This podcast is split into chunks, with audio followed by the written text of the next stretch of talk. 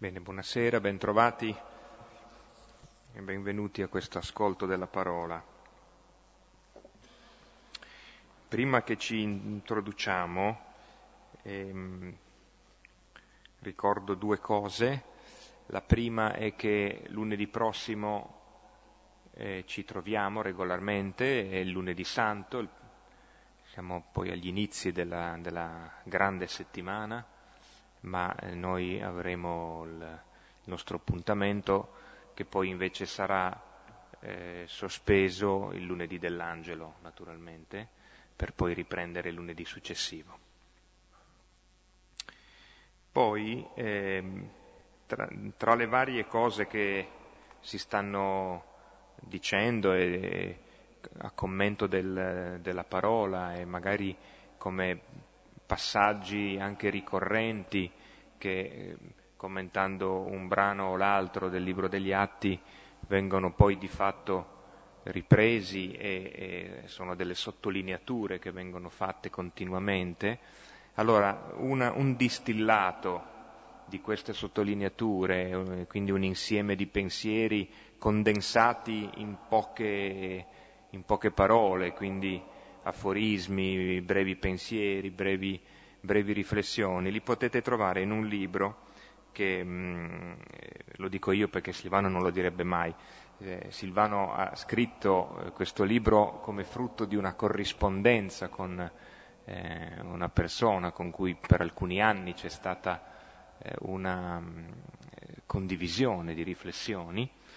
da questa condivisione di riflessioni appunto è stato estratto un distillato di pensieri che ha il, val- il valore di poter dare anche un richiamo a diverse cose che vengono dette in queste sere. Quindi io vi dico il titolo di questo libro che è appena uscito, eh, si intitola Terra appesa al cielo ed ha come sottotitolo Variazioni su bagatelle in re minore. Questo fa anche eh, dire la, il tono, ehm, come dire, si possono dire cose di alto peso specifico in modo anche leggero. E le edizioni sono ancora, quindi può, è, un, è, un, buon modo ecco, di, di, riprendere e, e di ritornare anche sui passaggi e sottolineature che vengono fatte in queste sere. Prepariamo il testo per introdurci che trovate al, nel libro del Deuteronomio, capitolo 6, versetti da 1 a 13.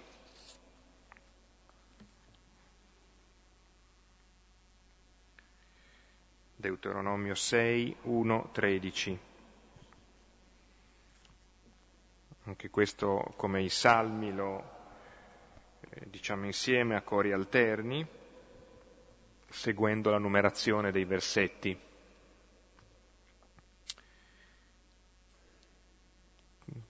È un passaggio molto noto del libro del Deuteronomio, specialmente i versetti dal 4 fino al 9, eh, che sono il cosiddetto Shema Israel, cioè sono eh, il cuore e la sintesi della fede di Israele, eh, viene detto per tre volte nella preghiera quotidiana, lo Shema, ehm, ed è un passaggio fondamentale del libro del Deuteronomio perché riconduce tutto a Dio e lo Shema Israele in fondo è la costante memoria che tutto quello che noi abbiamo e tutto quello che riceviamo per vivere è dono di Dio.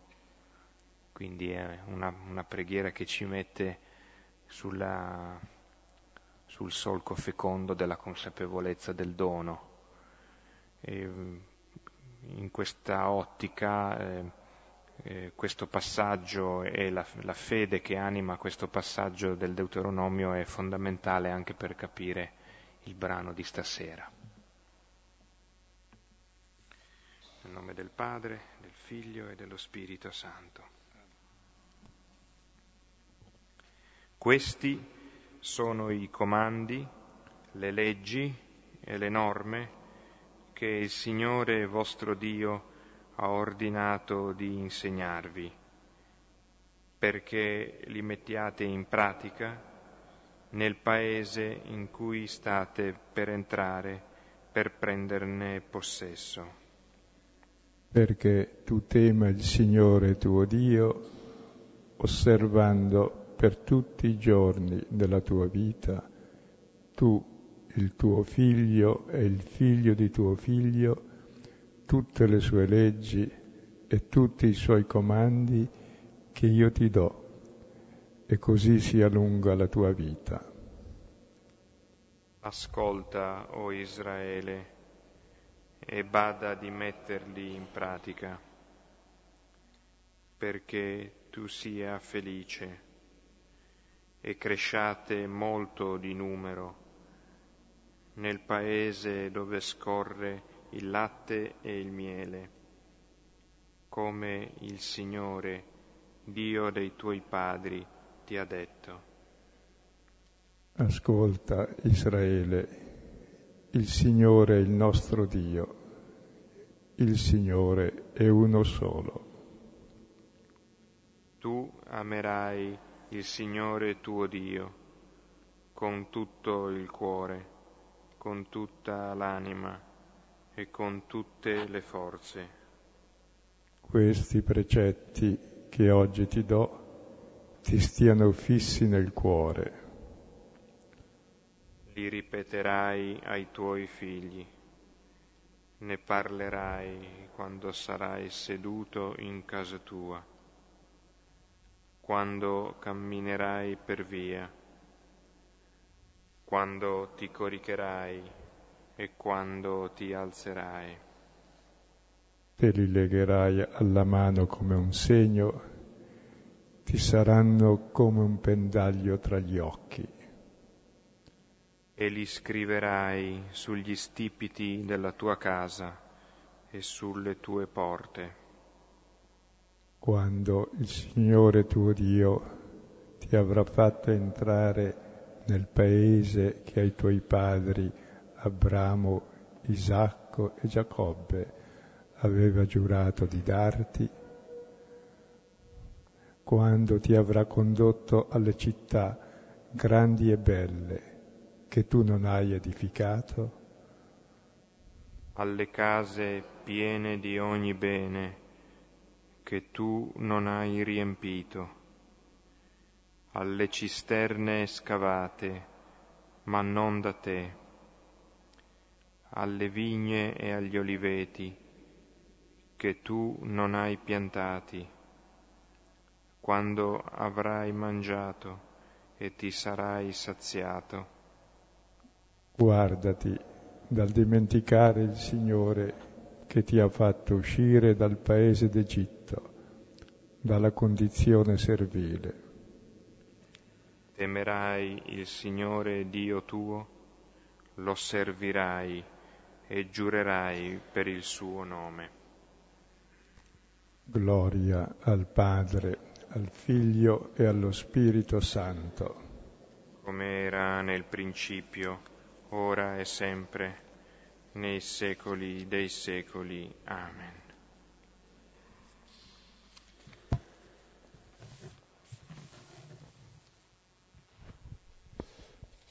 Ecco, questa sera abbiamo un testo molto bello, è difficile trovarne uno brutto sinceramente, che dice come si testimonia la resurrezione.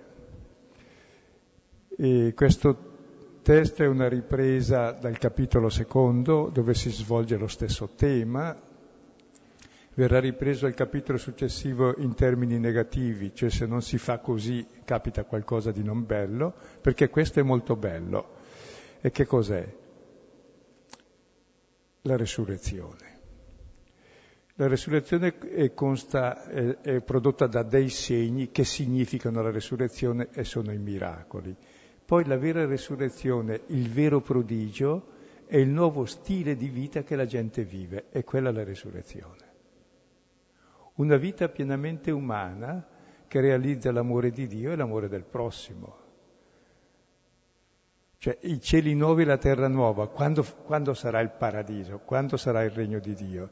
Qui sulla terra, se noi viviamo le cose normali di ogni giorno, nell'amore invece che nell'egoismo, nella fraternità invece che nella guerra, nella condivisione invece che nella divisione. Quindi è una cosa molto semplice.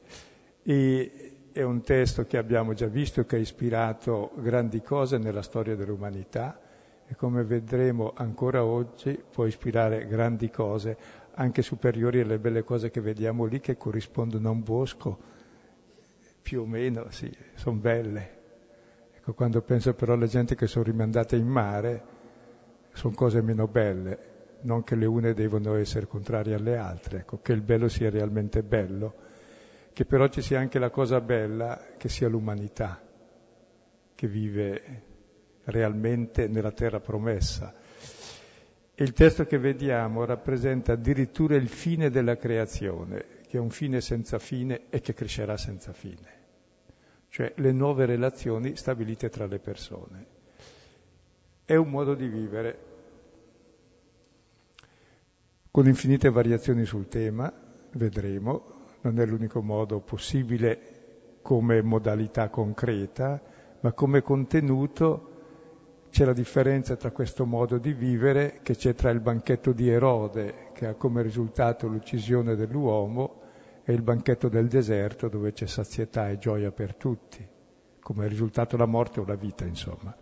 Leggiamo il testo e poi entriamo. Siamo al capitolo quarto, dal versetto 32 al 37.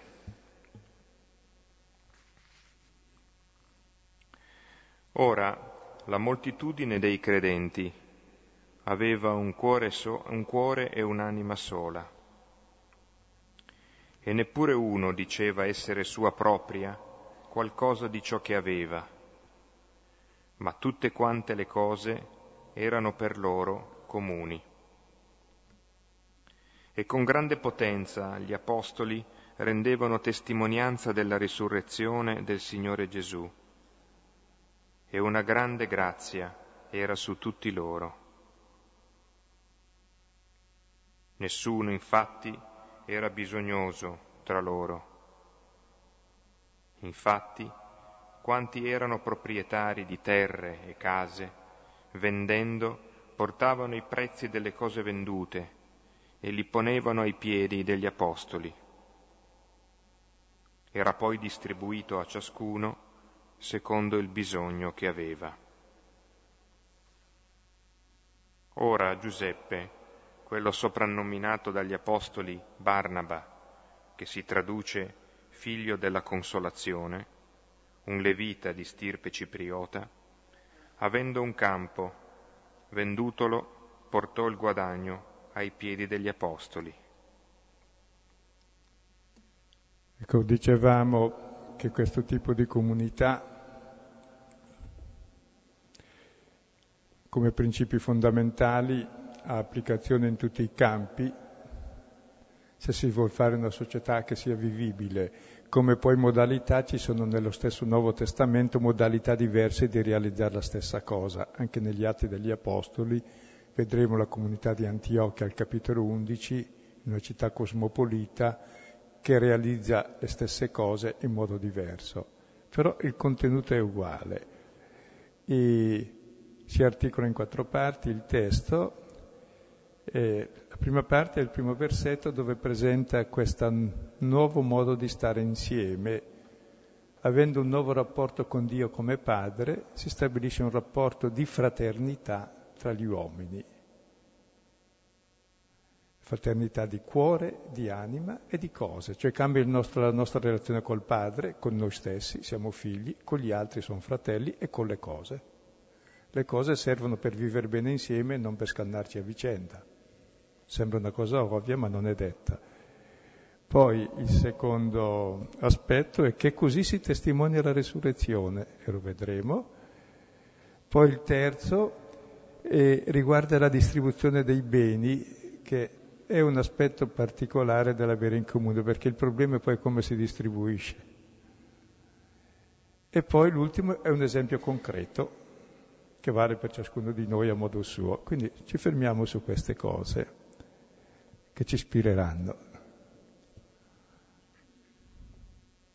Versetto 32. Ora la moltitudine dei credenti aveva un cuore e un'anima sola, e neppure uno diceva essere sua propria qualcosa di ciò che aveva, ma tutte quante le cose erano per loro comuni. Ecco, si sottolinea molto negli Atti degli Apostoli la crescita della comunità. All'inizio sono gli apostoli scelti, poi gli apostoli più Maria e gli altri che erano lì, sotto, che erano 120, poi si sottolinea che diventano 3.000, poi 5.000, ora diventa moltitudine. Questa moltitudine ci siamo anche noi oggi. E sono chiamati credenti, coloro che sono arrivati alla fede. Ecco, non una credenza qualunque, alla fede che Dio è Padre e noi siamo suoi figli e quindi fratelli, e questa è la fede. Quindi non è una fede qualunque in un Dio qualunque, è in quel Dio che tanto ha amato il mondo da dare suo figlio, ecco, in quel Gesù che noi abbiamo crocifisso che ha fatto dono anche della sua vita per tutti, ecco che si fa una nuova comunità che ha un cuore solo e un'anima sola. Non è una comunità di amici, che gli amici si scelgono, se uno non va bene lo scarti, è aperta a tutti. È una comunità di fratelli che hanno capito che Dio è padre e i fratelli hanno questo di bello, che non si scelgono, punto primo. Secondo, il tuo fratello o è quello che uccidi, in un modo o in un altro, o è quello con il quale vai d'accordo e impari a diventare amico. Non c'è alternativa perché ti è così vicino che o diventa insopportabile io amo il prossimo finché sta lontano.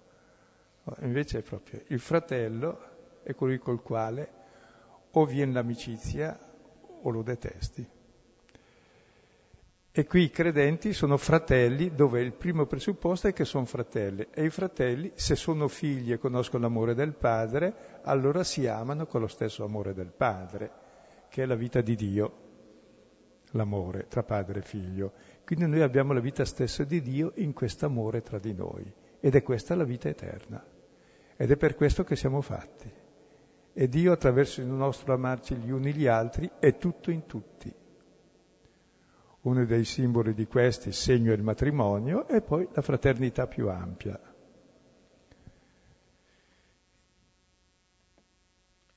Stavo pensando a questo termine la moltitudine, no? che effettivamente da una parte segnala la mh, crescente eh, adesione alla comunità cristiana, ma dall'altra parte, non so se è corretto, ehm, c'è quell'episodio di Gesù nel Vangelo di Marco dove Gesù si autodefinisce eh, il servo che è venuto a dare la vita per molti si traduce di solito, e, cosa che a una prima impressione può dare problema perché molti non sono tutti.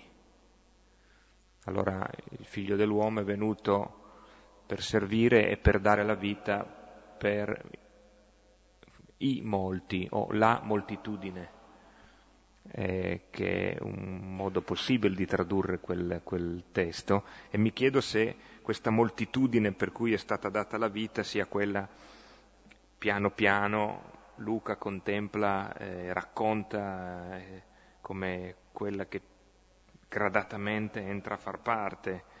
Alla base c'è chi ha dato la vita per queste persone, e, alla base c'è un dono che, che fonda tutto questo modo di vivere.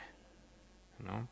Quindi che ha fondato poi tutte le più belle cose dell'umanità, oltre utopie violente, perché queste cose non si possono imporre per legge, possono venire solo dove c'è uno che ha capito il valore della vita, che la vita ha valore se si ama, che i beni servono non per dividersi ma per entrare in comunione, che i beni non sono il Dio di questo mondo da possedere, se no sacrifichi la vita tua e degli altri e ti reifichi tu stesso agli idoli che ti uccidono, ma sono fatti per vivere, diventano mezzi di comunicazione del dono.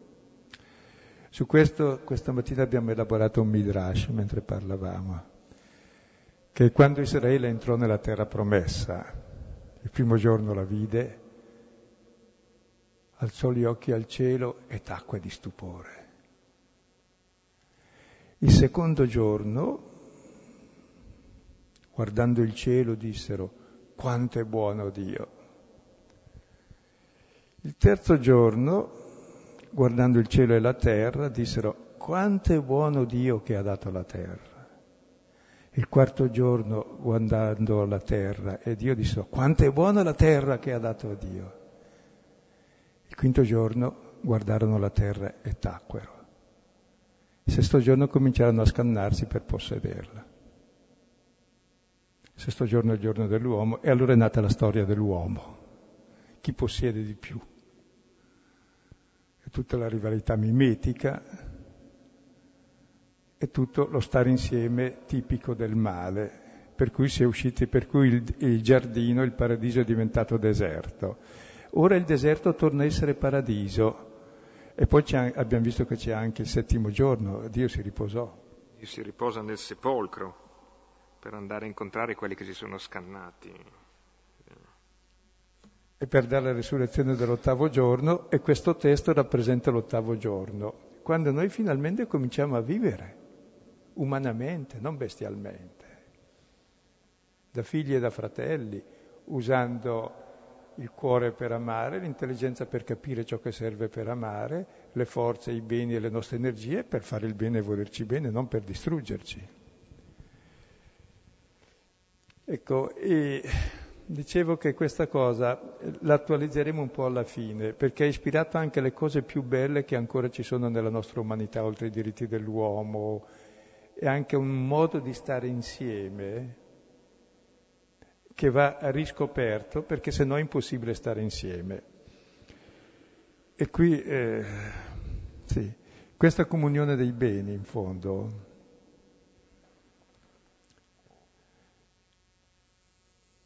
che fa parte della dottrina sociale della Chiesa, non vuol dire che uno allora ha niente, no, vuol dire un'altra cosa. Non è che si fanno poveri perché è l'ideale della povertà, no, condividono perché non ci sia nessun povero. Cioè, I beni servono come mediazione delle relazioni tra le persone perché possono vivere bene tutti. Non servono invece, non sono idoli, l'idolo è il mezzo che diventa fine, al quale sacrifichi la vita tua e altrui. E questo è l'unico modo possibile di vivere sulla terra. Perché se le cose dico è mio, è ciò che mi divide dall'altro e mi scanno, a me interessa la cosa e non la persona, ho già distrutto le relazioni, ho già distrutto me stesso e distruggo anche le cose. Se invece la cosa è quel luogo dove ci si scambia, ci si dona, ognuno dà il suo contributo, quello che ha all'altro, allora la realtà stessa è la mediazione della fraternità e dell'intelligenza ed è costruttiva. Insomma, in un dono è presente l'altro. In una cosa che possiedi è presente il tuo io e l'altro è assente. E se il senso della vita è il possedere, anche la terra intera è finita. Qui volevo, avevo letto per caso, proprio venerdì, una cosa interessante per capire come è fatta la terra, come viviamo noi che per esempio non lo sapevo che l'85% delle persone al mondo non possiede niente di terra. Ora la terra nei paesi poveri è l'unico mezzo per vivere perché industrie non ci sono e neanche molti impiegati molti, e, e, molti parlamentari, cioè c'è un poco. Bene, 26 persone al mondo, sapete quanto possiedono? Ci sono 26 persone che possiedono il 21% dei beni della terra poi vi darò le indicazioni. Poi c'è l'1% che possiede il 46%, il 2% il 40%, perché vuol dire che, sono, che, che ha molto di meno rispetto ai precedenti. Ecco, c'era poi un piccolo esempio, adesso non so qual è la differenza del costo tra le mele e le banane, So che quando è stata bruciata Villa Pizzone si è dovuta ricostruire rispettando le norme l'ha fatto il padrone, quindi andava anche bene. Hanno fatto il cordolo intorno piccolo basso di granito. Ora il granito è più a buon mercato, si scava anche qui vicino a noi, no? poi si taglia a macchina e arriva subito. Quello più a buon mercato sapete da dove veniva? Dalla Cina, che ha scavato i cinesi in Brasile. Fa venire una domanda questa, dico, fosse oro capisco, ma il granito scavato dai cinesi in Brasile, portato in Cina, trasportato in Italia, costa meno di quello qui a 20 km, vuol dire che, che là muoiono di fame per far pagare niente a noi le cose. So, piccolo esempio, no? ce l'ho presente perché, dico, da dove viene, lavorato a mano tra l'altro. Cioè, capite che questa, la terra non può vivere così. Noi non ci accorgiamo, perché siamo dall'altra parte, ma queste sono cose assurde. Un piccolo esempio anche, poi su questo torneremo, no? Un dipendente più o meno metà busta gli è trattenuta. Poi io conoscendo i padroni dicono, e sai che il mio operaio mi costa il doppio di quello che pago a lui. Chiaro ma non sa che invece gli ha intrattenuto metà del suo lavoro, perché è chiaro che mica ha lavorato il padrone per l'operaio. Ora, quando uno fa evasioni e non paga le tasse, è un peccato che grida vendetta al cospetto di Dio. È come defraudare la mercede agli operai, perché le tasse sono un modo della cassa comune nella nostra società. Servono le tasse per mantenere l'istruzione, la scuola, la sanità, la giustizia, perché senza giustizia non c'è giustizia, per mantenere il convivere civile. Capite che anche alla base, di, cominciando dai più svantaggiati, dagli ultimi, alla base di questo c'è ancora questa ispirazione di Israele che è realizzata negli atti degli Apostoli. La Chiesa in Luca, ma anche in tutti gli altri Vangeli, non si intende come qualcosa di nuovo, si intende come Adamo che torna al paradiso perché finalmente considera che Dio è padre e gli altri sono fratelli. Si considera Israele che adempie l'anno giubilare, cioè Levitico 25, le condizioni per abitare la terra e che ci sia distribuzione e giustizia, se no c'è miseria, ingiustizia e lotta e oppressione e distruzione. Ma questo vale per tutta la terra. E tra l'altro già che ci sono voglio dire anche un'altra cosa sulla giustizia, scusate, eh, perché mi sembra doveroso dirlo. Perché in uno Stato organizzato, quando è piccola cosa, è un clan, ci si può arrangiare così con la tradizione, è necessario che funzioni la giustizia, se no c'è ingiustizia, c'è anarchia. Eh, mi colpiva una cosa, quando andavo sul Monte Bisbino, che è il confine con la Svizzera, c'era sempre una, un cartello sì, contro la caccia e altre cose così, sotto, in italiano con sottoscritto, qui vigono le norme vigenti. A me sembrava ridicolo, invece ho capito perché, perché di qua non vigono le norme vigenti, si cambiano comunque. Cioè, eh, la giustizia è l'arbitrio del più forte, e no, eh. questa è ingiustizia. E poi c'è un giornale sovversivo che domenica, questo giornale sovversivo si chiama Il Sole 24 Ore, ha fatto un bell'articolo sull'argomento dicendo due cose che le dico perché sono importanti. Che per la giustizia c'è l'1,3% del bilancio italiano, è la classe meno dispendiosa. In compenso la classe più produttiva e spiega, ci sono 2.103 pubblici ministeri, 2.481 giudici, 3 milioni di nuovi fascicoli ogni anno, ogni magistrato si fa 1.200 processi all'anno, cioè 4 al giorno. È la classe più produttiva e più economica in Italia. Però spiego un'altra cosa. Se voi andate qui al nostro Palazzo di Giustizia di Milano, a piano terra si fanno tutti i processi per gli immigrati, per i drogati, per tutti i disagiati sociali, i quali si prendono ogni giorno una quantità di anni di galera, quindi altre spese successive, poi escono peggiori dalla galera perché le persone oneste imparano a delinquere. Bene, e lì sono tantissimi. Al piano di sopra, al terzo piano, invece sono quei reati delle persone per corruzione, falso in bilancio. Là non c'è nessuna prescrizione per gli altri e non c'è neanche l'avvocato perché non le hanno. Per gli altri invece c'è tutto prescrizione breve, pochissime condanne, queste le statistiche. E poi ci sono, sapete quanti avvocati in Italia? 230.000, un esercito. Milano ha avvocati più che tutta la Francia, per difendere gli ingiusti in modo che non siano processati. Dico, questo, oh. Quindi è necessaria una riforma epocale, come si dice. E dice lo stesso giornale eversivo che in Guinea, appena uscita dalla dittatura, e spiega che l'Italia è tre gradini più sotto attualmente ancora, anche lì vogliono fare una riforma epocale per rendere la giustizia indipendente dalla politica. Perché se chi ha il potere ti dice anche, fa le leggi, ti dice chi condannare, chi perseguire e come condannarlo, questa si chiama dittatura. E in Italia si vuole fare una legge eversiva, dicendo che invece è giusta, una riforma epocale, che è realmente un'andata verso la dittatura e nessuno si accorge, Dio mio. Ma è bestiale questo. Ma questo lo dice il Sole 24 Ore. Eh? E sullo stesso giornale di ieri trovate ancora un bell'articolo, finalmente un vescovo che ha detto qualcosa di buono e non va invece a fare le cose di cui bisogna vergognarsi, Bruno Forte, un bellissimo articolo che parla dell'Italia ferita, come curare l'albero malato della politica e ripropone i valori fondamentali presi dalla tradizione. Vi consiglio di leggerlo. Ci sono tutti e due in prima pagina questi articoli che poi continuano. Capite come sono estremamente attuali questi temi? Cioè, è il gioco la vita o la morte. Non ci si accorge perché grazie alla televisione sembra vero il contrario. Quindi per favore un po' di coscienza e poi soprattutto dico per i preti e i vescovi e per chi ha capito qualcosa, dico, se vuol mentire, vuole imbrogliare, vuole uccidere, lo faccia, ma si prenda anche allora le sue conseguenze.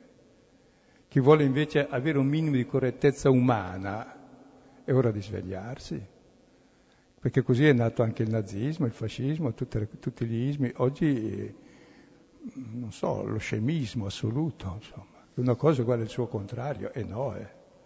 Scusate, ecco, era mi sembra doveroso dirle certe cose, perché soprattutto molti preti e vescovi non le dicono e fanno malissimo, sia chiaro. E si alleano ovunque dove c'è il potere. Questo che si dice vendersi e si fa male a tutti. Quindi con buona pace andiamo avanti e capite come questo allora le cose erano comuni non nel senso che uno allora non aveva più niente, no, che non si considera padrone, cioè l'uso delle cose è in funzione del bene comune. Questa è la dottrina sociale della Chiesa. Ma non solo della Chiesa, è l'unico modo di poter vivere sulla terra, perché se uno comincia a privatizzare anche l'acqua e l'aria, a fartela pagare, lui c'è il monopolio, come faccio a vivere se non riesco a pagarmela? E se Dio si facesse pagare le cose che ha fatto, come faremmo a vivere? Capite che il possedere il principio di morte, non solo tra di noi che ci ammazziamo, ma anche se Dio un istante volesse possedere ciò che è suo, finirebbe il mondo e non ci sarebbe neanche Dio. Tutto esiste perché è dono dell'uno all'altro e questo permette appunto di volersi bene, permette di fare più cose, di non distruggere, di creare relazioni umane e di vivere davvero dei valori di cui parla Bruno Forte, che sono i valori della verità, non della menzogna, dell'amore, non dell'egoismo, e della bellezza della verità e dell'amore, non della bruttezza di fuochi e fumi per imbrogliare la gente. Scusate, eh? Non pensando a, a, agli zingari che sfodano. E poi cantano gli uccellini anche, sì, siamo noi. Avanti, dai. Non voglio dire niente, ma è tremendo l'incoscienza che regna. E adesso, allora andiamo avanti versetto Scusa. 33. Ah, ma se vuoi aggiungere, guarda... Eh... No, no, ma mi sembra che ci sia abbastanza materia di riflessione per questo versetto.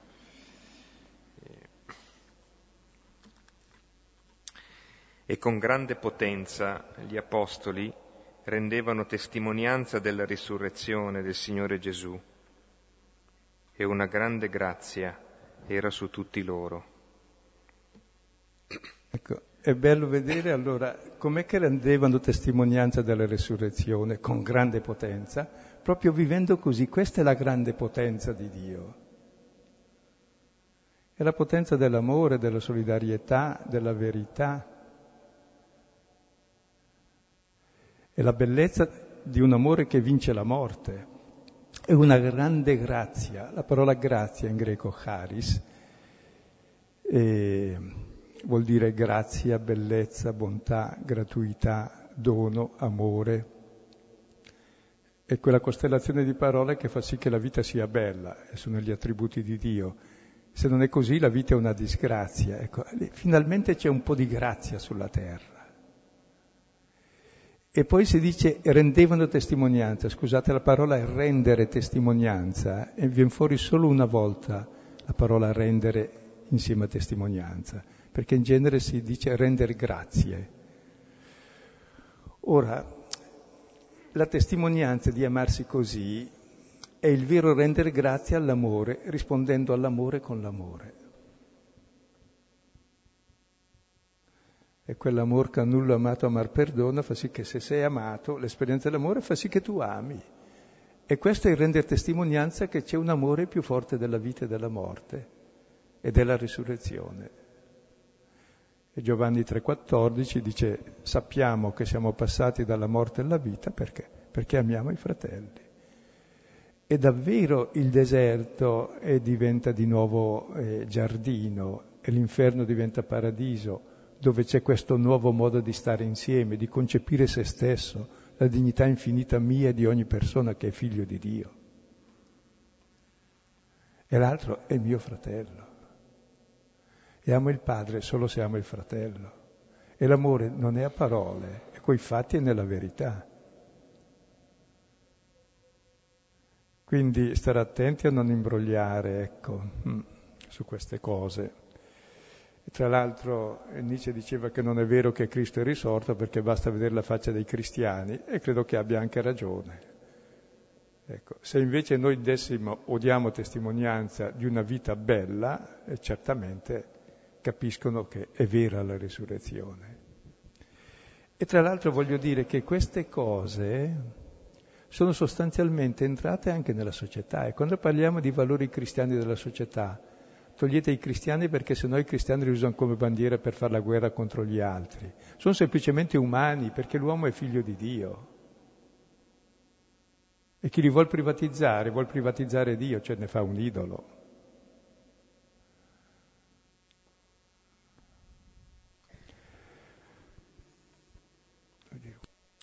Mi sembra, eh, sottolineo questa dimensione del rendere testimonianza.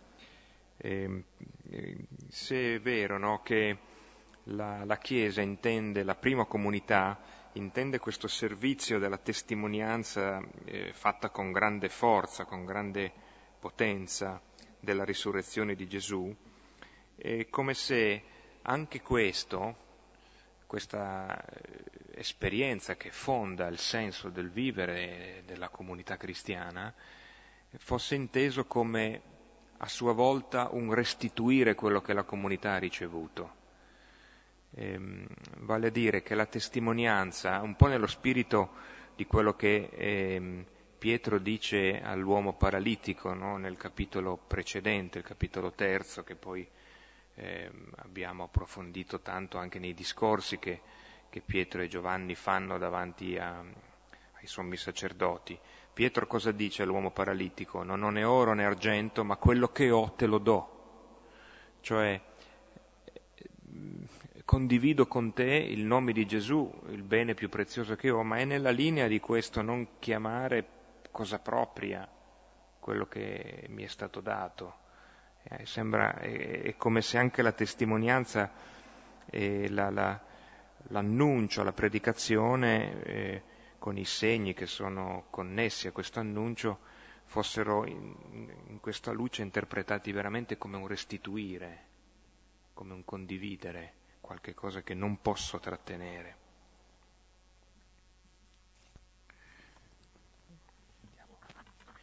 Bene, versetti 34 e 35. Nessuno infatti era bisognoso tra loro.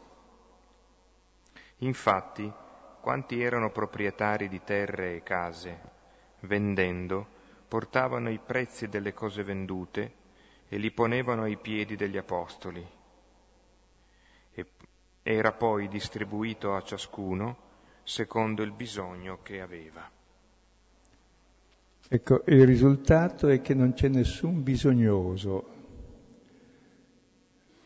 Ecco.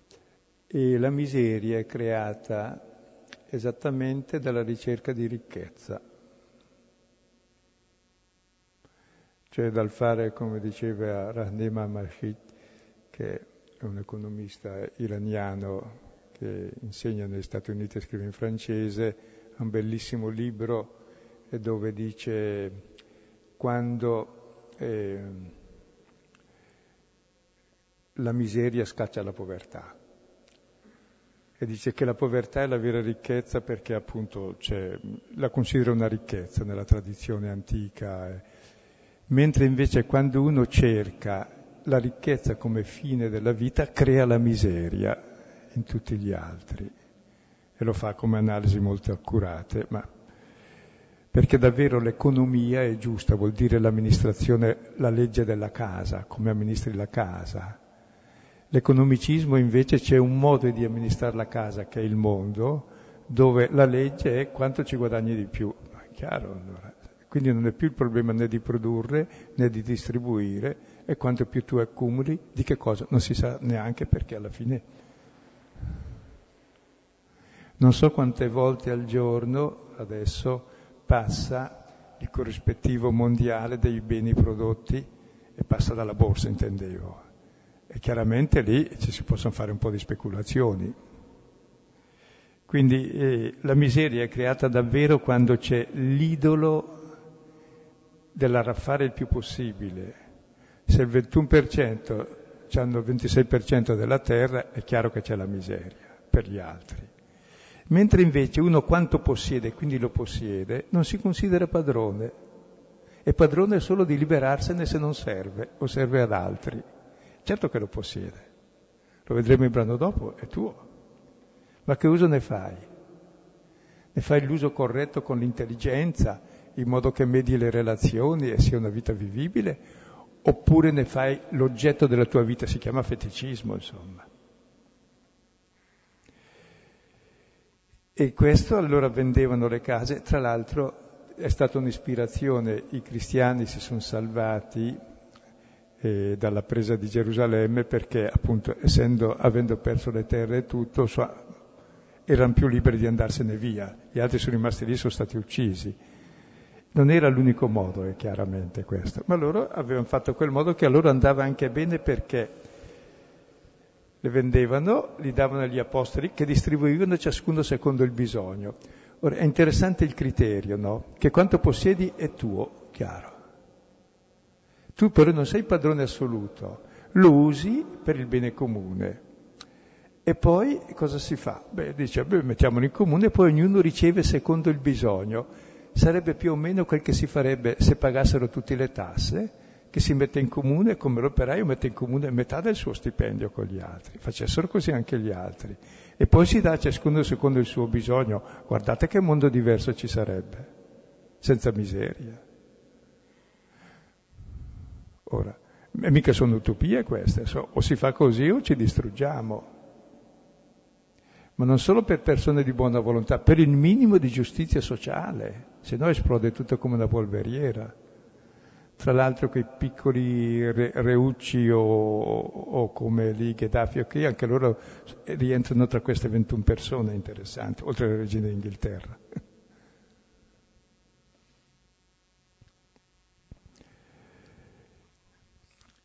Bene,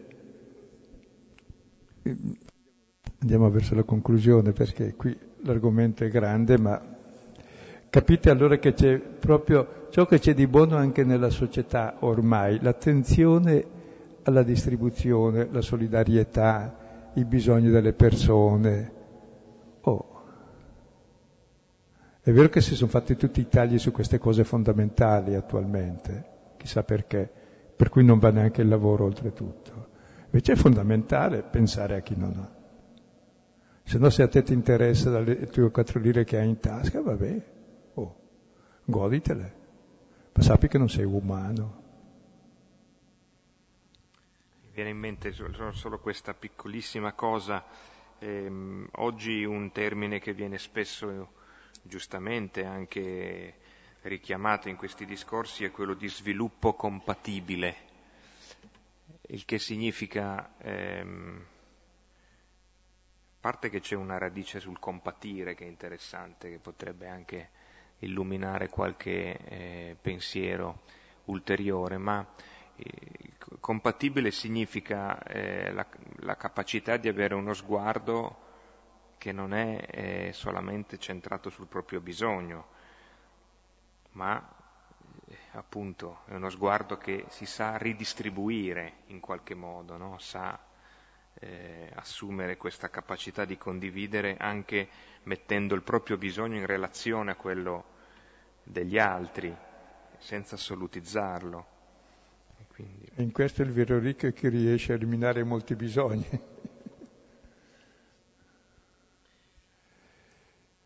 e adesso vediamo il finale versetto 36 e 37. Ora Giuseppe, quello soprannominato dagli apostoli Barnaba, che si traduce figlio della consolazione, un levita di stirpe cipriota, avendo un campo, vendutolo, portò il guadagno ai piedi degli apostoli. Perché si narra questa cosa alla fine? Non lo so. Comunque questo sarà poi un personaggio importante. E vediamo un pochino cosa si può evincere da questo testo. Innanzitutto il nome Giuseppe, sapete cosa vuol dire? Dio aggiunga. Cioè in genere non si mette mai a caso le cose. Cioè Dio aggiunga tanti che fanno come lui. Anche noi dovremmo essere tra questi.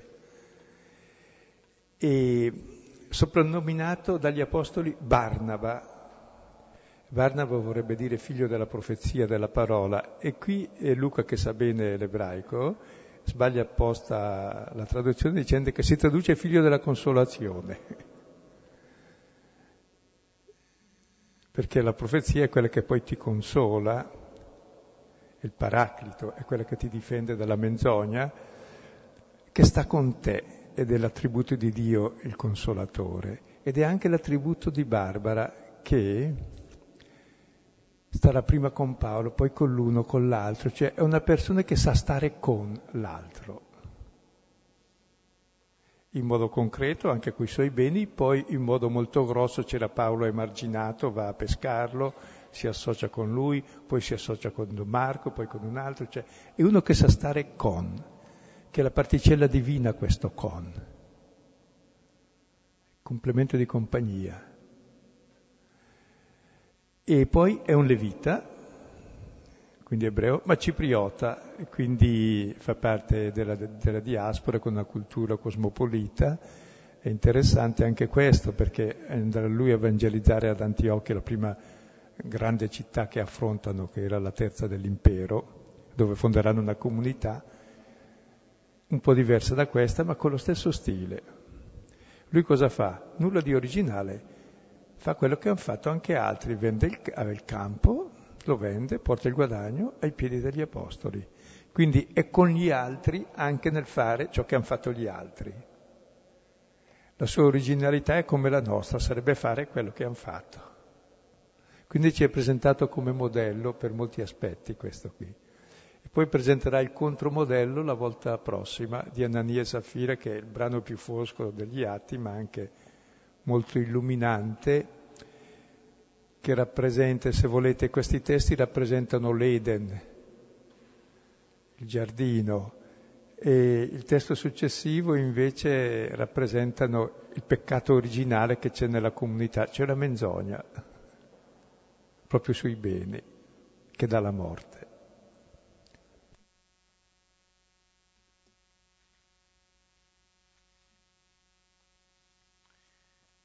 Pensavamo per chiudere questo momento eh, di com- questo commento a, al finale del capitolo quarto degli Atti, eh, c'è una, un'omelia, l'omelia dodicesima di Giovanni Crisostomo, che ha delle riflessioni molto forti sul senso della ricchezza, della povertà, sul senso del possedere e del condividere.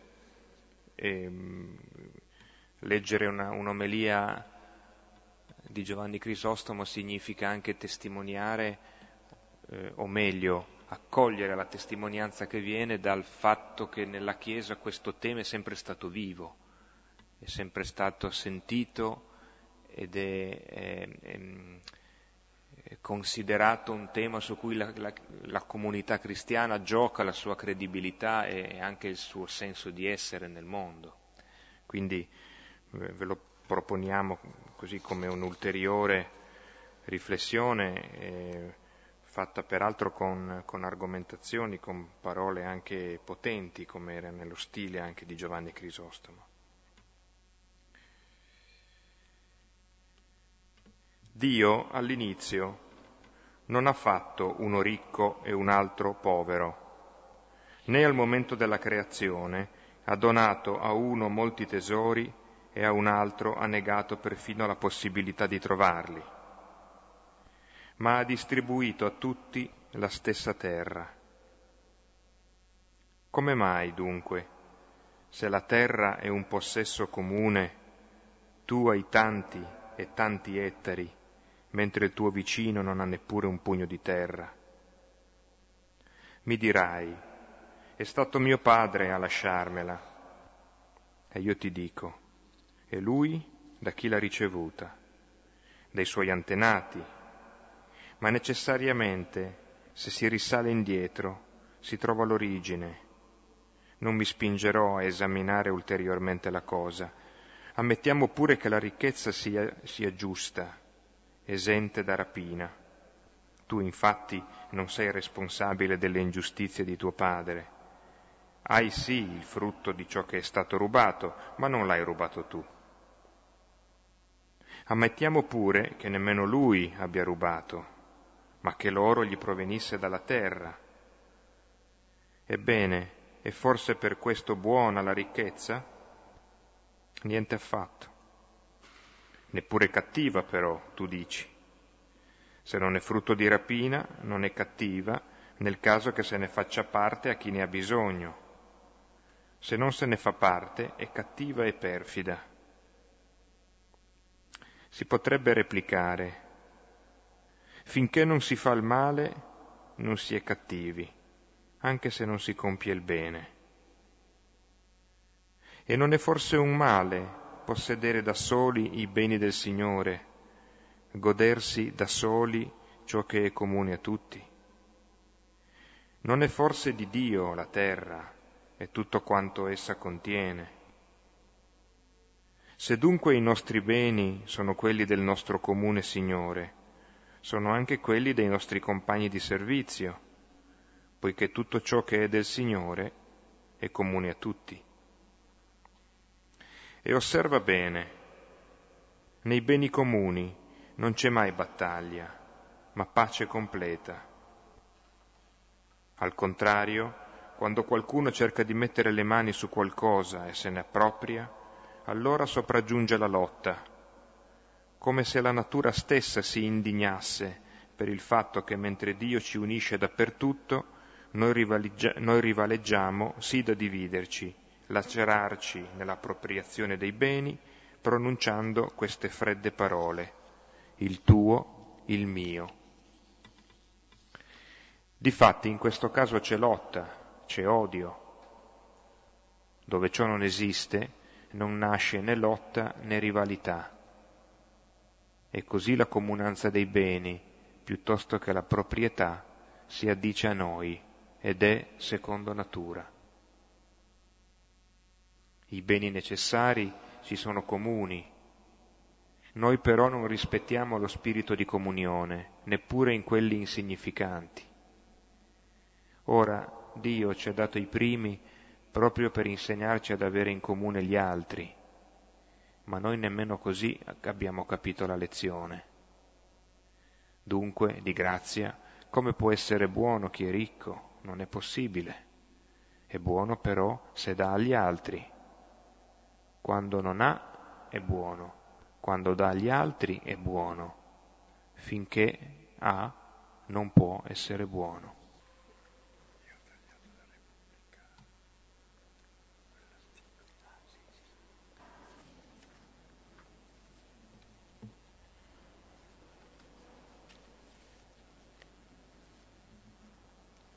Ecco allora il consueto spazio per vostre riflessioni condivisioni.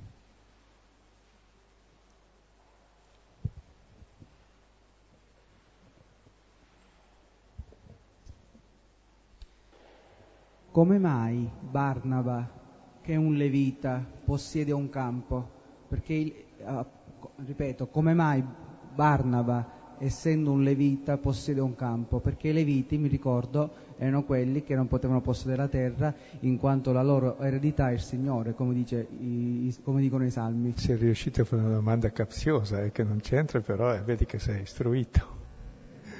Si capisce che lui, essendo all'estero, si era preso un campo, ovviamente. E poi quella, ma l'aveva presente la promessa, ma è vero, sì. No, è venuto in mente dei sì, sì. Però poi... adesso, a parte questo, sì, sì, era... era... chiaro cosa ha fatto? Sì, infatti, eh, no, sì, è chiaro. Cioè, eh, però forse non, dire, non, mi è chiaro perché la domanda che la seconda che voglio fare è che non ho capito il collegamento tra la professione di fede di Israele e questo testo. Quindi forse non ho capito. Lo Shema Israele? Il collegamento, perché abbiamo letto sì, lo Shema Israele con questo cioè testo. Cioè che in terra che tu non hai coltivato, vigne che tu non hai piantato, case che tu non hai costruito, cioè quella terra è dono, non è tua. E finché la vivi come dono, possiedi la tua parte, ognuno possiede una parte, ma senza privare l'altra e c'era poi l'anno sabbatico e poi l'anno giubilare in cui si ridistribuiva. Se non si fa questo si va in miseria e c'è l'esilio. Ed è la storia, appunto.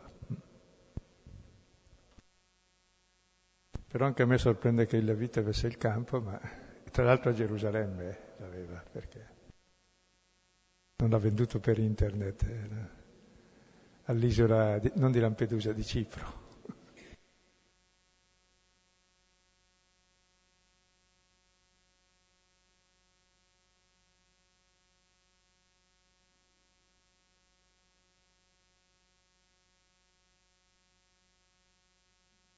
Non so se avete intuito una cosa, no? come questo di considerare i beni che hanno una destinazione per il bene comune, che sta alla base poi dello Stato moderno dove si pagano le tasse per fare dei servizi comuni, no? E poi dopo che non ci sia nessun bisognoso, cioè cominciando di chi è più svantaggiato. Perché è lì che c'è l'essenza dell'uomo. Nel bambino, nel debole, quello che va protetto, insomma, ecco, se no c'è la selezione della specie. Cioè. E quindi come queste cose profondamente cristiane sono presenti nella dottrina sociale della Chiesa, sono state presenti nella Costituzione italiana, si cerca di demolirla, ma è ancora valida. E poi sono scritte nel cuore dell'uomo.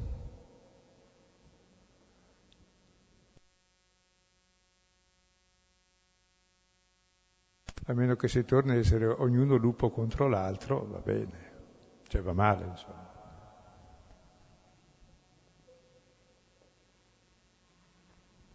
E poi è bello che quelle lì difendono le radici cristiane della cultura d'Europa. Dio mio, Dio mio, ci hai abbandonato. Diffidare sempre di chi usa il nome di cristiano, per questo diceva chi usa il nome di cristiano è per imbrogliare, state tranquilli se no fa le cose giuste senza dare l'etichetta. Scusa Silvano, io continuo ad abbinare nella mente il gesto della, della Maddalena che eh, con l'olio profumato unge i piedi di Cristo al gesto di questo Giuseppe che vende il campo. C'è relazione tra le due cose oppure è un azzardo? Eh, la dice Gesù, i poveri li avrete sempre con voi. Dobbiamo fare coi poveri quello che abbiamo fatto a lui. E ciò che abbiamo fatto all'ultimo dei poveri l'avete fatto a me, dice Gesù. Quindi c'è connessione perfetta. E nella Chiesa antica il corpo di Cristo era il povero, mentre l'Eucaristia era chiamata il corpo mistico, perché lì non lo vedi Cristo, ma nel povero lo vedi.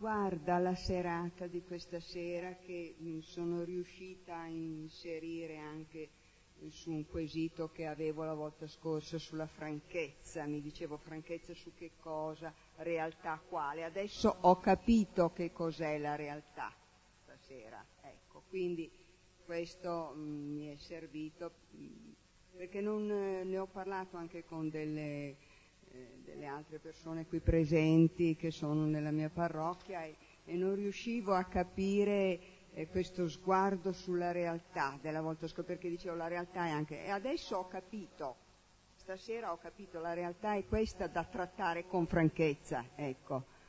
Ehm, però la volta scorsa non, ho, non sono riuscita a interiorizzare cosa vuol dire che anche la mia croce è, eh, è la mia salvezza. Sì, no, eh, sì, abbiamo letto il Vangelo per tanti anni, dove si spiega che la croce è il male del mondo. Il male lo si vince non facendolo, ma avendo la capacità di rispondere al male col bene, cosa che può fare solo Dio che amore infinito. Noi gli abbiamo tolto la vita, ha dato la vita.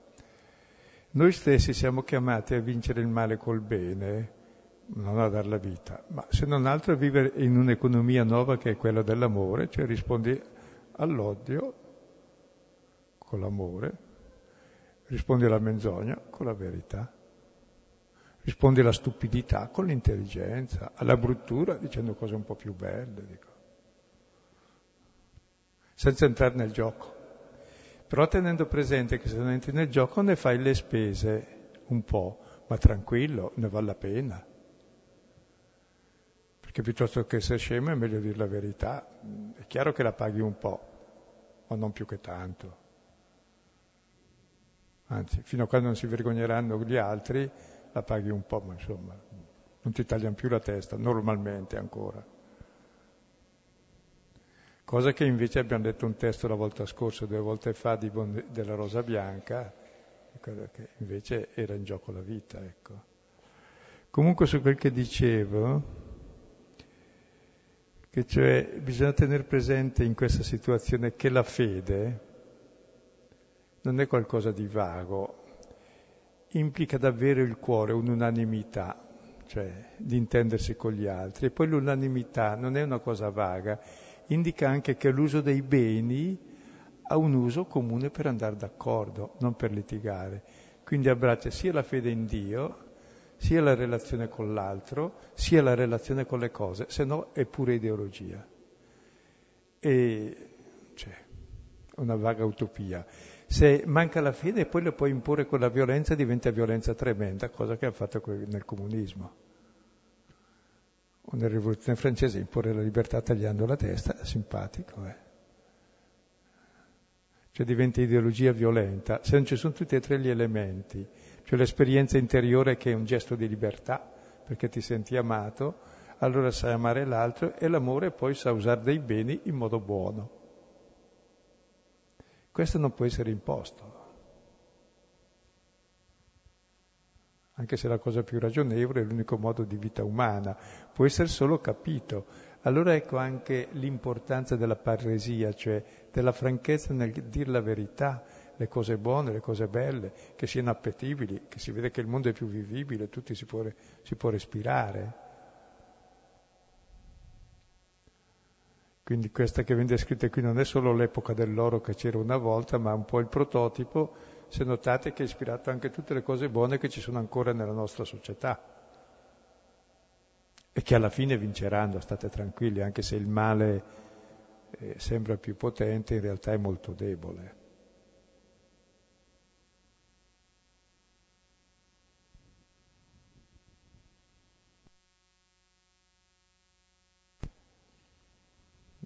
Quest'estate andrò a leggere questi testi in una zona dove il vescovo è sempre sotto minaccia di vita, le scorte lì non ci sono perché appunto dice certe cose da parte dei proprietari terrieri, ma i quali usano anche torturare la gente ancora tranquilla. Eppure siamo sotto un regime di grande libertà adesso rispetto a prima. Cioè sono cose illegali, ecco, una volta no erano normali tanto per dire lo strapotere ancora dell'ingiustizia che domina, però la coscienza è diversa.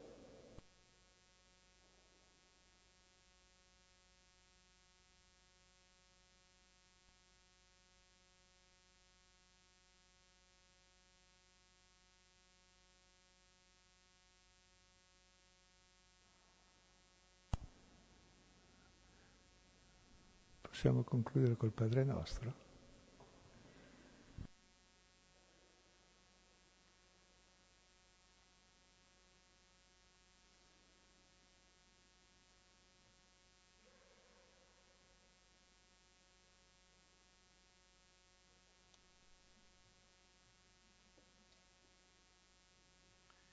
Padre nostro, che sei nei cieli, sia santificato il tuo nome, venga il tuo regno, sia fatta la tua volontà, come in cielo così in terra.